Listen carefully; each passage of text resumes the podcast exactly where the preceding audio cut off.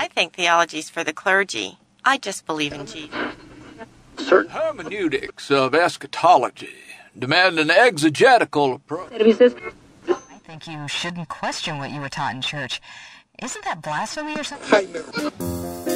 Welcome to the podcast, folks. This is Theology Unplugged. I'm joined here in the studio with Tim, JJ, and Sam.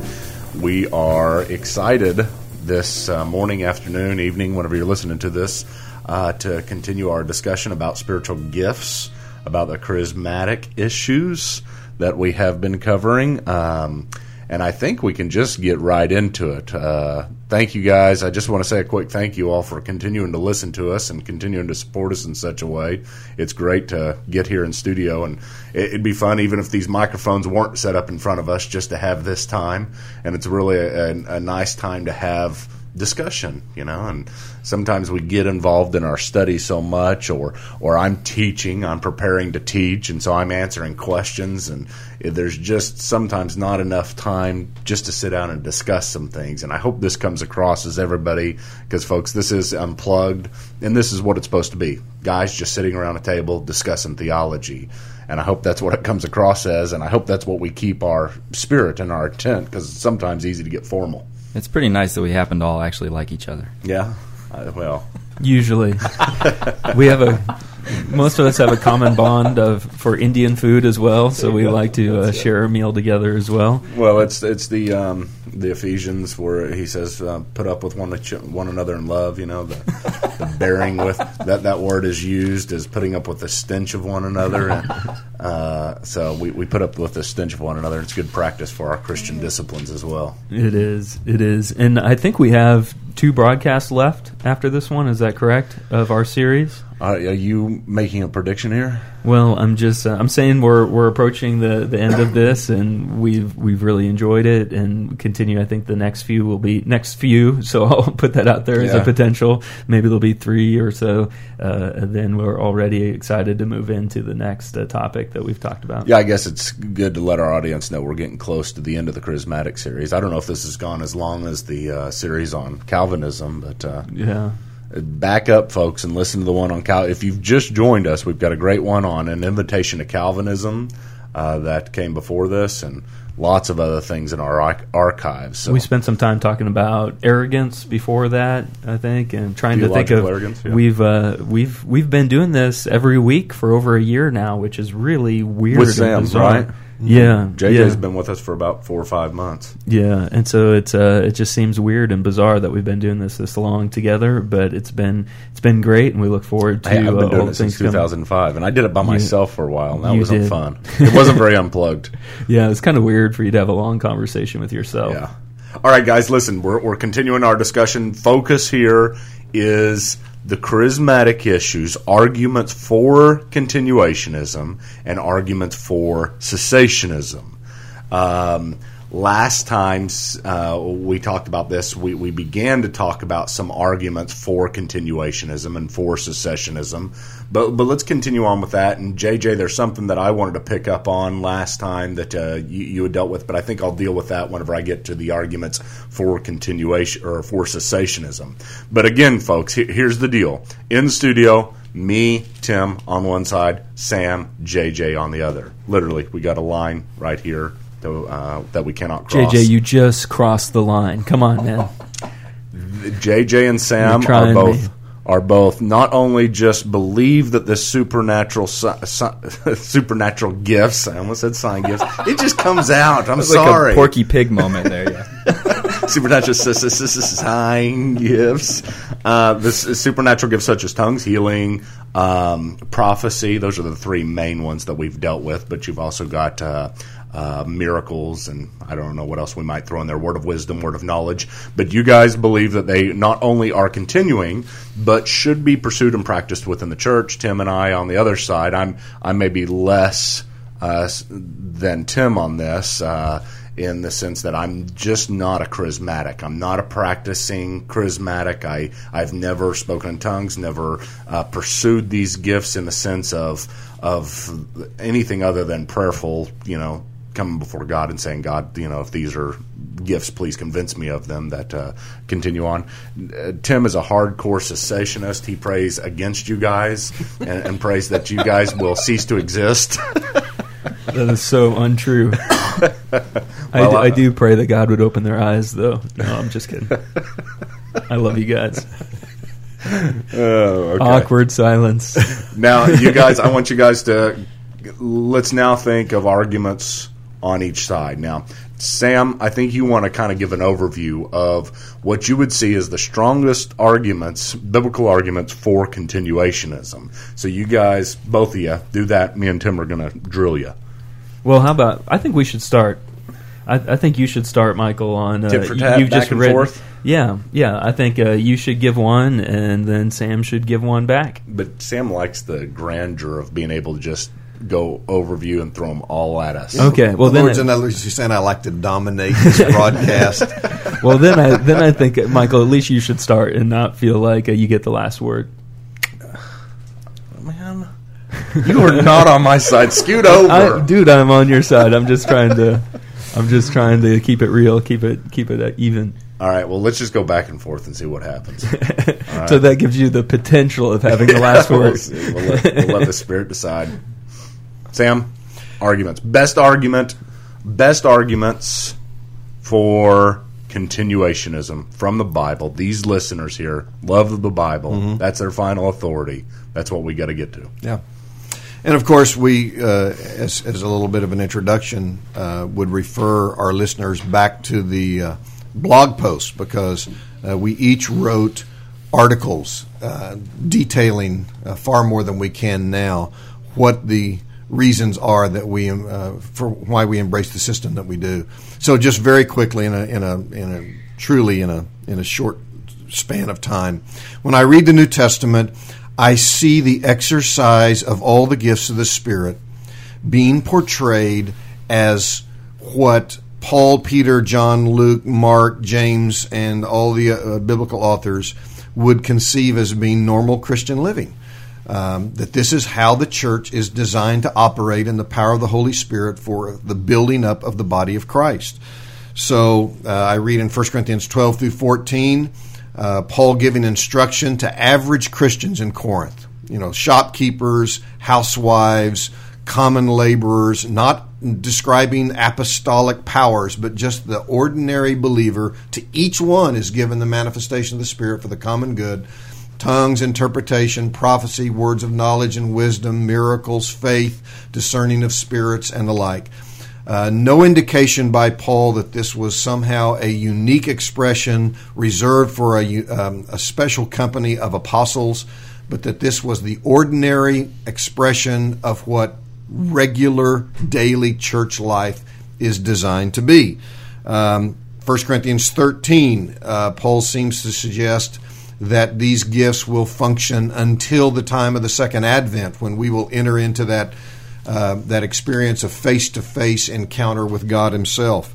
Ephesians 4:11 and following, that the Lord has placed gifts within the body, and he gives 5 representative ones, one of which is prophet, another of which is apostle, that are designed to build up the body until we all attain unto the unity of the faith, which I think the church is still far short of, and will only come about at the final coming of Christ.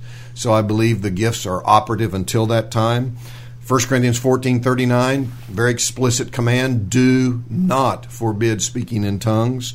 So if somebody's going to forbid the speaking in tongues, they need to have pretty good solid biblical grounds for that. I would think of Acts 2, Day of Pentecost.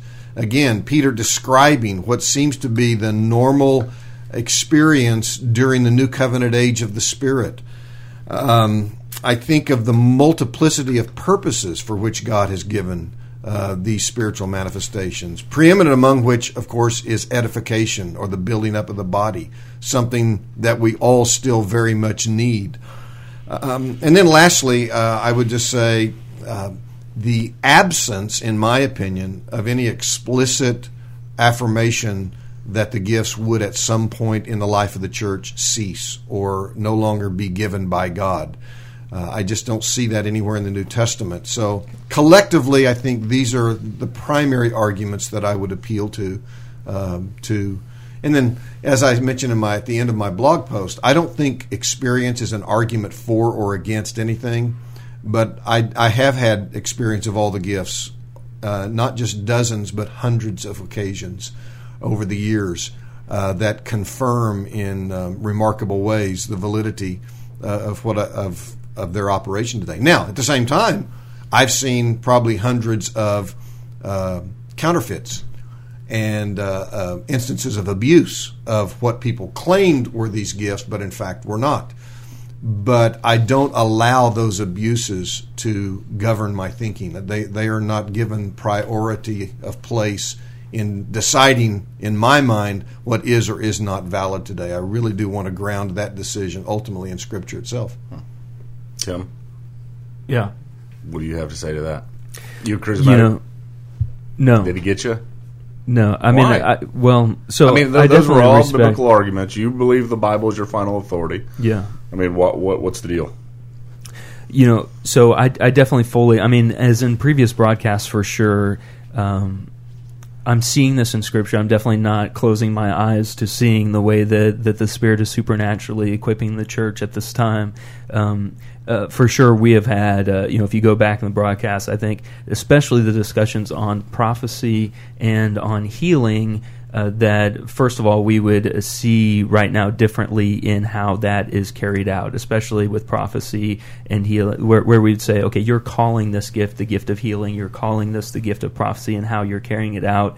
But we would say, I'm not so sure if that's what the biblical writers were talking about when they were speaking of those two gifts, particularly, especially the gift of prophecy and being looking in a much different way than it looked in the Old Testament time, which was the view of the writer. That's what the writers knew as they were writing this at the beginning of the New Testament era. But what I would mainly say, and Michael, I mean, I think that your argument, I definitely like the way that you argued some of the things that you did in your post, but I think it is fair in some ways to. I think it is fair to liken it as you likened the ending of the writing of Scripture.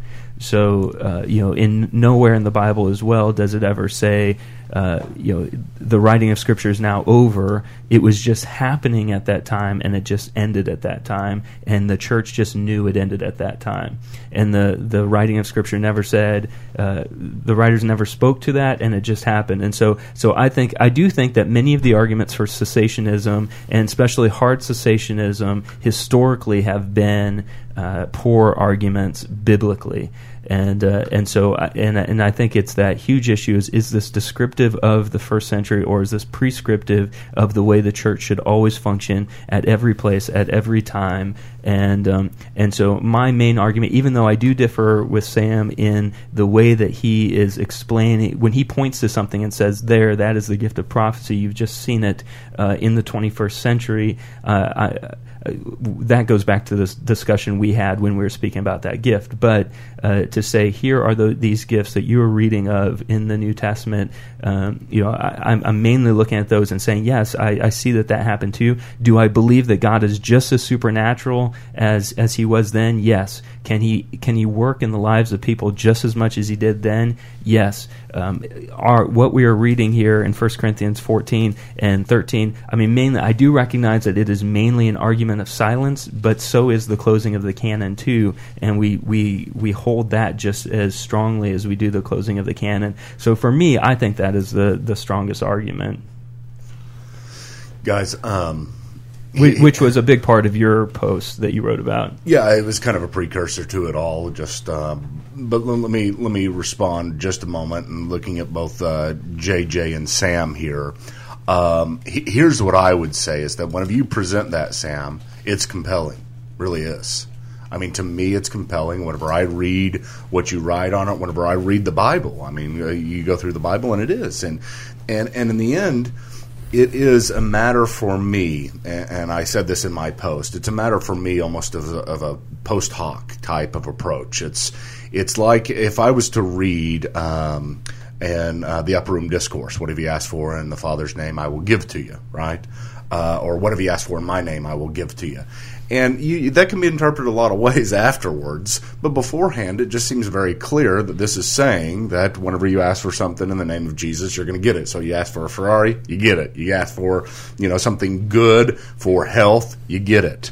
But it's only after the fact, through the experience, that causes you to go back and look at that passage again and say, well, what does it mean in his name? And how is it that we can say now that this means something different than what it seemed to mean at the very beginning, because experience has caused me to change my view on it. And so I'll be up front with you guys and say this. You guys already know this, so it's nothing new. You've read my post on it. But I'll be up front with you and say, whenever I look to the experience, my own experience and the experience of church history, I am forced to go back and to say, wait a minute. Though Sam has just presented a case for the continuation of the gifts, and though it seems compelling, it cannot be what he says it is. It must have ceased because nobody has experienced it in the way that I'm setting up. Now, we're going to get to church history, and I don't mean to jump ahead to that, and you guys are probably going to want to speak on that. I look forward to that discussion. Tim especially looks forward to that discussion. But you must understand, whenever I look at this, I start to look and say, okay, what are some of the other ways that we can read this? What are some of the things that we can see now that maybe help us to keep with the authority of Scripture and not just say Paul thought it was going to continue and then he really taught it was going to continue and it didn't. And so whenever I look to certain passages, take Acts chapter 2 for example, whenever Peter gives his Pentecost sermon, remember tongues come down, violent rushing wind, everybody comes around, tries to figure out in bewilderment what happened. Peter says, this is what the prophet Joel said was going to happen. Why do you look so surprised? And he goes through and he says, your sons and daughters will prophesy, young men will dream dreams. I mean, we go into all the stuff that we're talking about here. And you guys use that and say, that is characteristic of what the church age should be. Peter is simply saying, this is the new age that has dawned. This is the new age now that we are moving into a time where prophecy will be prevalent. You've used the term, which I like, Sam, the democratization of the gifts at this point. No longer is it just a prophet out there, but it's prophet within us, within the church, within the body. Many, many people, young men, old men, women, children, well, maybe children, I don't know, getting a little bit too out of hand here, will prophesy. However, now here's me looking back upon that and saying, yeah, that seems to be what Peter thinks. That seems to be what Peter is teaching. However, then he goes on and talks about the sun turning black and the moon turning red. And I say, oh, wait a minute. Is that supposed to be characteristic of the church age? That these types of things happening in the celestial bodies? Or is he not being literal or what? But what I begin to see is that Peter is correct, just like all the biblical writers are correct, but sometimes the biblical writers are correct to the degree that they understand everything that is going on, and their statements are almost in seed form.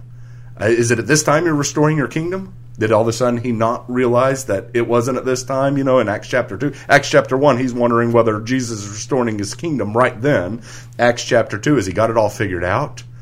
And so I see this kind of development within the thought of the apostles, most evidenced in this, that I believe that they thought that Christ was coming in their day. Would you guys agree? That the apostles believed that Christ was coming in their day? No, I wouldn't put it in those terms. I would say they were certainly open to the possibility that it might happen, but to say they believed that Christ would come in their day may be a little bit bold. They certainly wrote with the belief that it was entirely possible. Paul did, undoubtedly so. And I'm reading between the lines. I'm not trying to say they taught that, okay, because we need to be careful. We're not saying, but otherwise we would have to say that they were in error. But certainly they believed that the potential existed for the Lord Jesus to return bodily, physically, and visibly within the span of their lifetime. So, can I read between the lines of Peter's Pentecost sermon and say that he had an expectation that Jesus was coming soon, and that this church age wasn't going to be, 2,000 years. Well, I don't think he had any reason not to think that way. I mean, just as well as we have, it might be 1,000 years from now that Jesus comes back, but we have an expectation that he will hopefully come back tomorrow. And we live that way. There's some hermeneutical slipperiness with even pursuing that line of questioning, only because the example from the Gospels is one of many sort of disciple foibles that have been captured for us. Don't go to Jerusalem. Let's send fire down on this town. So it's very obvious in that question and response that they're the ones in error, and Jesus is about to educate them. When Peter stands up, he's speaking authoritatively as an apostle. I think it's very prescriptive. He's telling him, this is what it looks like to repent. This is what God's doing. Let me explain to you these phenomena. So I think we have to say that regardless of what Peter personally was expecting, He's prescriptively describing the function of what God is pouring out and its duration and its usage. And there's all sorts of wonderful redemptive historical markers within this passage since we're talking about it. He says, what's going to be the time frame of this thing that's happening, this fulfillment of this promise that was given to Joel?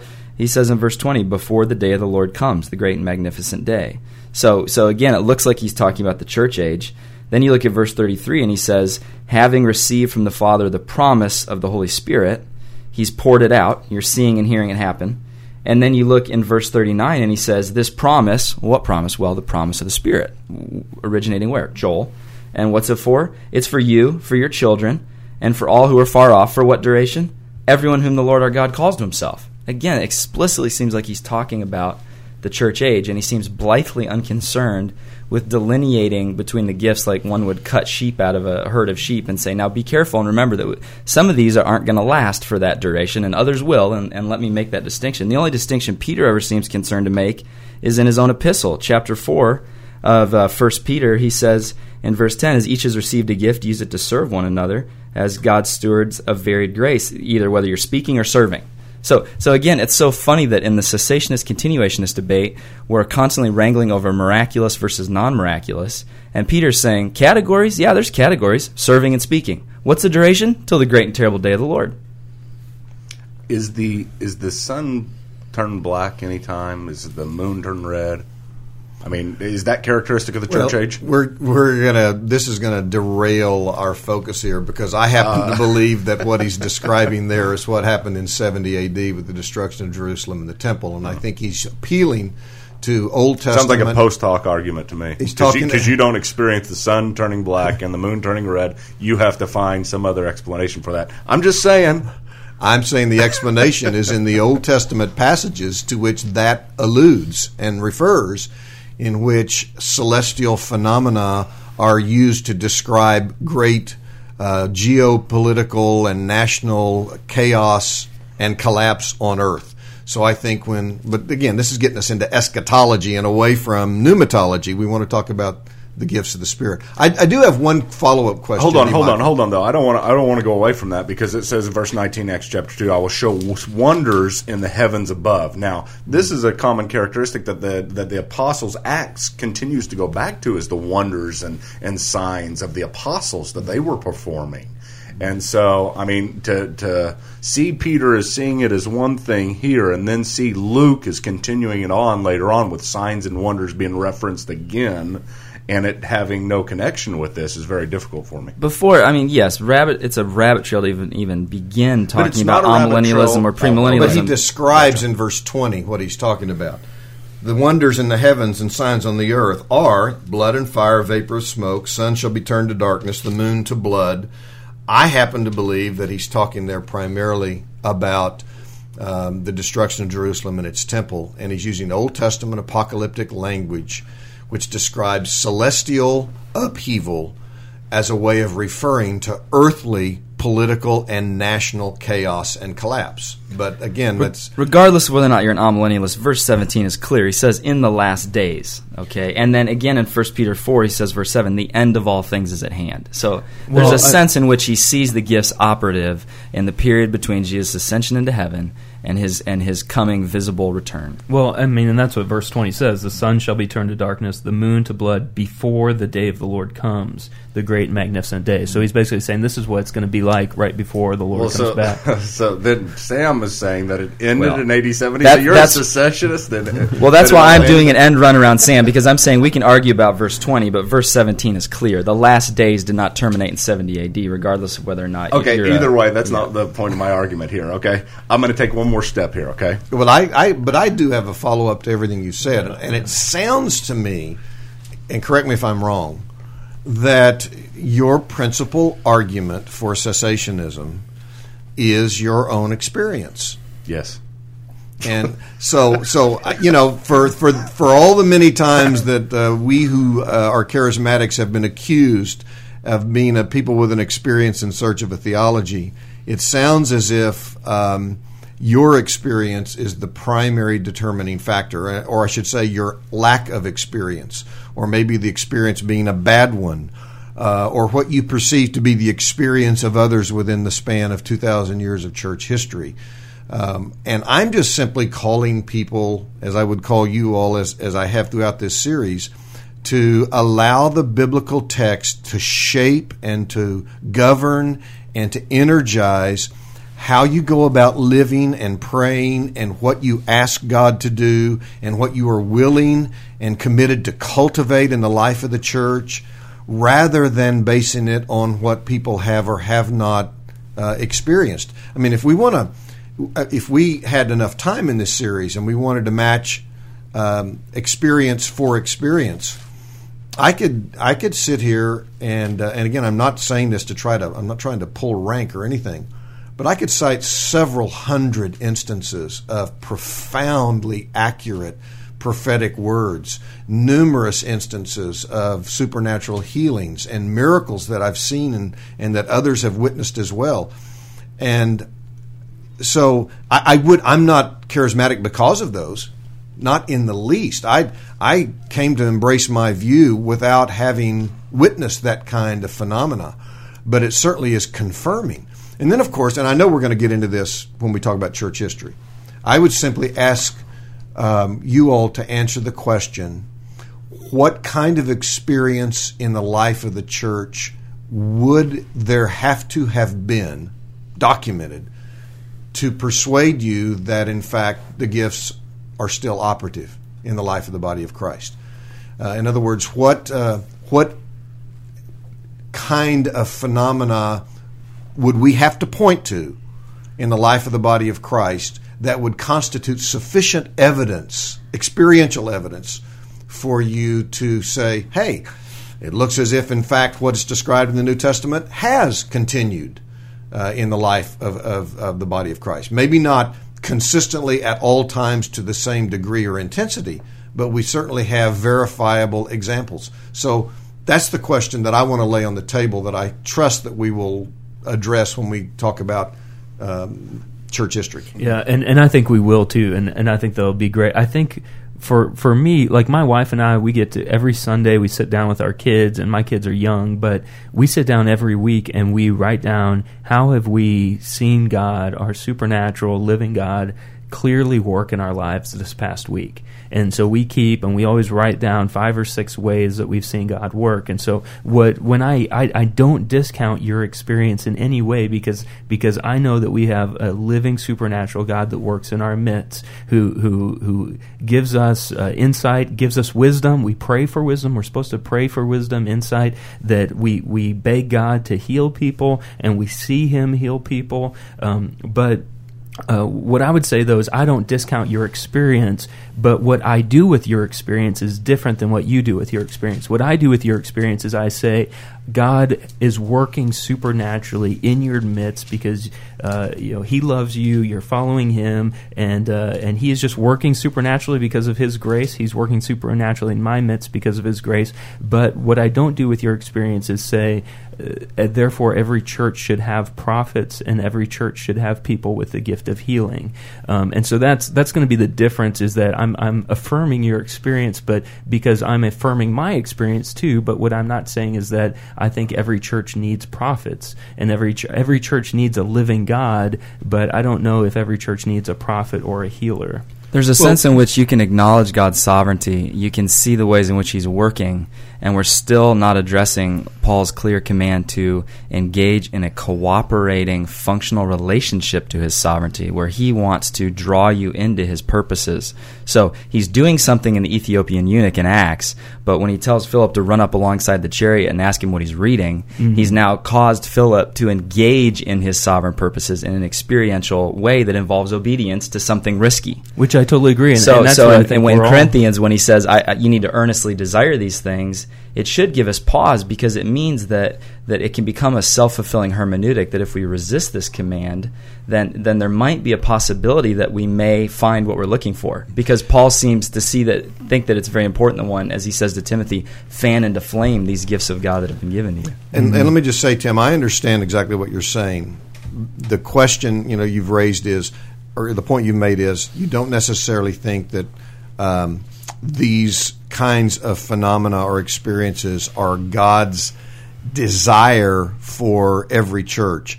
And I would just simply say the only way that as far as I'm concerned, that we can determine what God's desire is for every church is the New Testament. And when I read the New Testament, I read of the operation of these kinds of gifts of the Spirit in the church at Rome, Thessalonica, Ephesus, Antioch, Jerusalem. It seems as if throughout the broad spectrum of cities and local churches that are portrayed for us in the New Testament, that this is Galatians 3:5. Does not he who works miracles among you do it by hearing of by deeds of the flesh or deeds of the law, or by the hearing with faith? So it just seems as if the broad spectrum of representative churches in the New Testament, that these sorts of phenomena were a normal part of Christian life individually and corporately in the body of Christ. And so I'm going to have some pretty persuasive textual reasons not to believe that what we have there is a description of what God would desire to be normal in the life of his body in the present day as well. However, all right, let me get back, because I'm still not done with Acts chapter 2. I got good stuff on Acts chapter 2 to go through, but I keep on getting interrupted. Well, I was wanting to interrupt you. The grandeur of the argument is getting diluted. No, well, I was wanting to respond to Sam, but you're cutting me off. Response to Sam. Who's going to respond to JJ? No. First of all, let me say this: experience is important. Experience is an interpretive guide.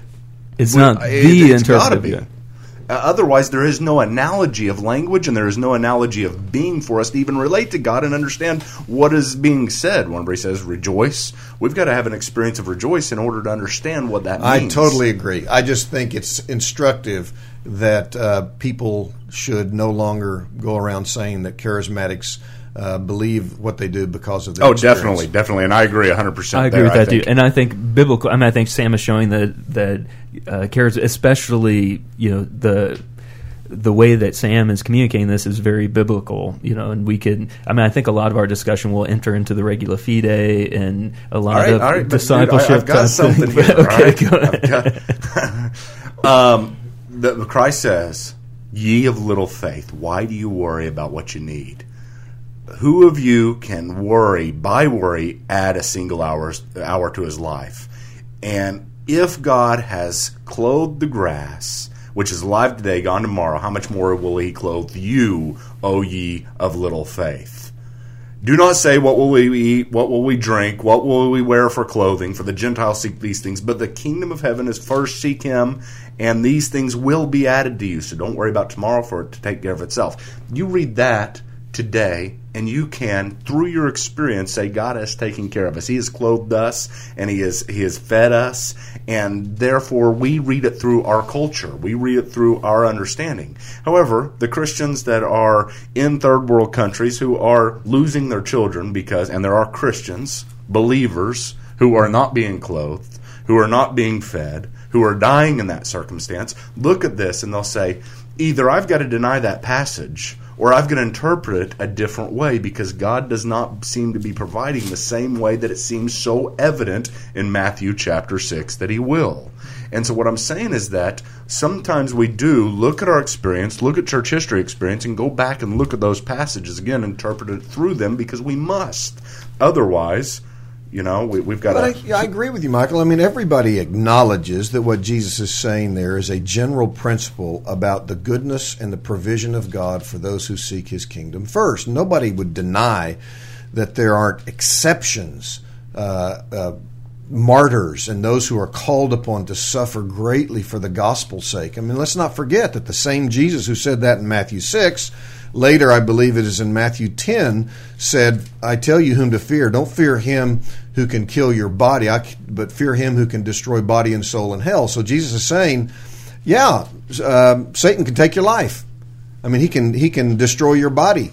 Look what he did to Job, but that doesn't invalidate the general principle of God's gracious provision in Matthew 6. So we have to read passages like that within the broader context of everything that Jesus said that we can expect when we follow him. I mean, Paul said, those who live godly in Christ Jesus will suffer persecution. I mean, here's Paul in prison in 2 Timothy 1 talking about Timothy. Suffer with me for the sake of the gospel. Do you think Timothy wrote back and said, Paul, why are you barely getting by with food and drink and you don't have much to keep you warm in that Roman jail? Didn't Jesus promise us in Matthew 6 that he would make provision for us?